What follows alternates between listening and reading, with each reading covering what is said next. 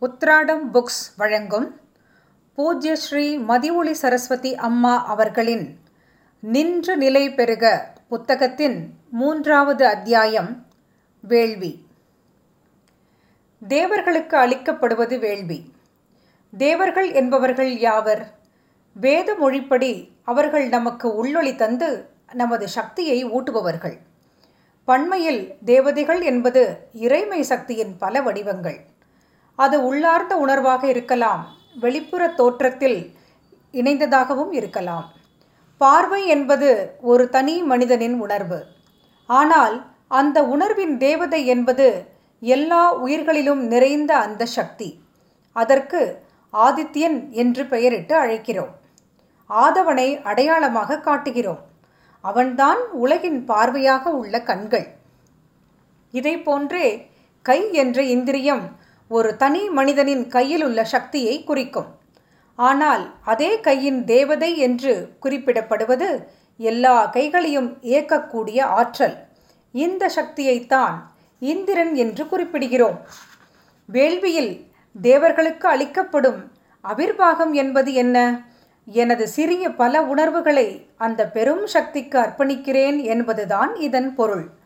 நான் என்னும் தனி உணர்வை எல்லோரது உணர்வோடும் ஐக்கியப்படுத்திக் கொள்கிறேன்.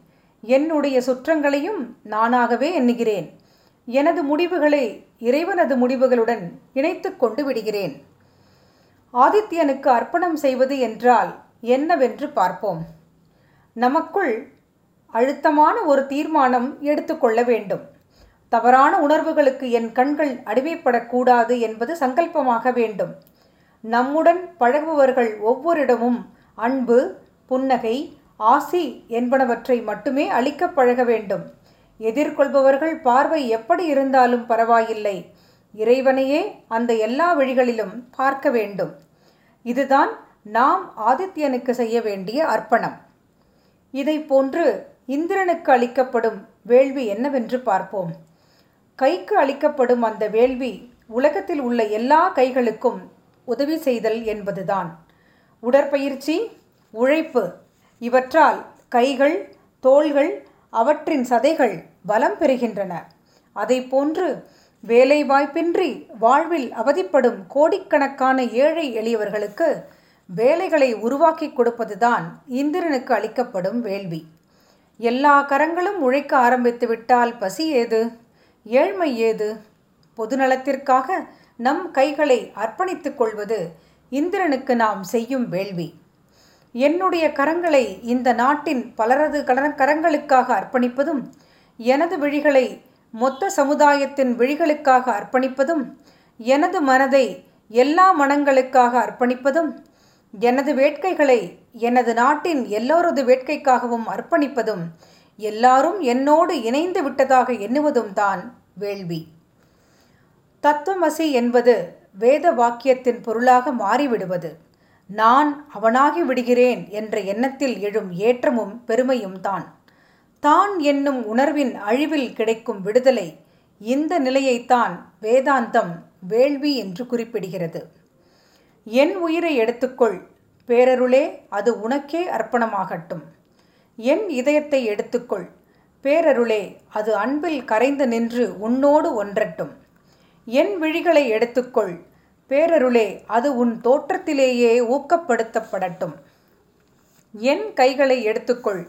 பேரருளே அது உண்மைக்காக உனக்காகவே வியர்வை சிந்தட்டும். இங்கு பேரருள் என்று குறிப்பிடப்பட்டது என்னுடன் சேர்ந்த என் மக்களையே குறிக்கும். இந்த வேள்வியை எல்லோரும் செய்ய வேண்டும். இதுதான் உலகளாவிய மதமாக இருக்க வேண்டும். வேள்வி செய்து முடித்தவுடன் இறைவன் தோற்றமளிக்கிறான் என்று கூறுவார்கள். இது உண்மைதான். இதுதான் எல்லோருடைய ஒருமித்த நோக்கத்தின் ஒப்பற்ற சக்தி. ஒருமித்த நோக்கத்தின் சக்தி அங்கு உள்ளவர்களைப் போல பன்மடங்காக பெருகுகிறது என்று இன்று விஞ்ஞானம் ஆணித்தரமாக கூறுகிறது. இதுதான் சத்சங்கத்தின் பெருமை. பழைய கால்வாய்களின் வழியே ஆறு போய்க் கொண்டிருப்பதுதான் எளிது. அதேபோல பழைய கருத்துக்கள் புதிய வாழ்க்கையின் நடைமுறையாக வேண்டும் என்று கூறுவார்கள். இதை ஒப்புக்கொள்ள முடியாது. உயிர் பிரிந்த உடலில் மீண்டும் உயிர் புகுத்தப்பட்டிருக்கிறதா? கருப்பங்கழிகளில் உள்ள சாறு முழுவதும் பிழிந்து எடுக்கப்பட்ட பிறகு மீண்டும் அந்த இனிய சாறு கரும்பினுள் புகுந்து கொள்ள வாய்ப்பிருக்கிறதா? அவை எரிக்கப்பட வேண்டியதுதான். வடிவங்களும் பொருள்களும் மாற்றம் பெற்றுக்கொண்டே இருக்கின்றன. அவை மீண்டும் பழைய நிலையை பெற்றுக்கொள்ளவே முடியாது.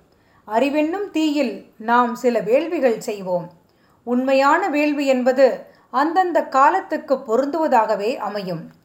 நாட்டுப்பற்று என்பது நமது பழைய பெருமைகளை மட்டுமே பேசிக்கொண்டிருப்பது என்று சிலர் நினைக்கிறார்கள். நத்தை தனது பழைய வீட்டை புதிய சூழ்நிலையிலும் சுமந்து கொண்டு செல்கிறது. நமது நாடு எப்படி இருந்தது என்பதை மட்டுமே எண்ணுவதில் காலத்தை வீணாக்காதீர்கள். நமது சக்தி அளவிடற்கரியது. அதை உணர வேண்டும். இந்தியா எப்படி இருக்க வேண்டும் என்பதே நமது உயிர் மூச்சாக வேண்டும்.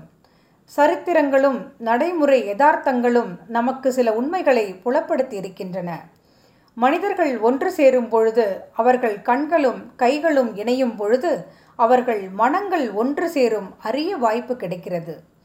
அப்பொழுது அறிந்தோ அறியாமலோ உணர்வுகளும் எண்ணங்களும் பரிமாறிக்கொள்ளப்படுகின்றன பொதுவான கருத்துக்கள் உருவாக இவை காரணமாகின்றன.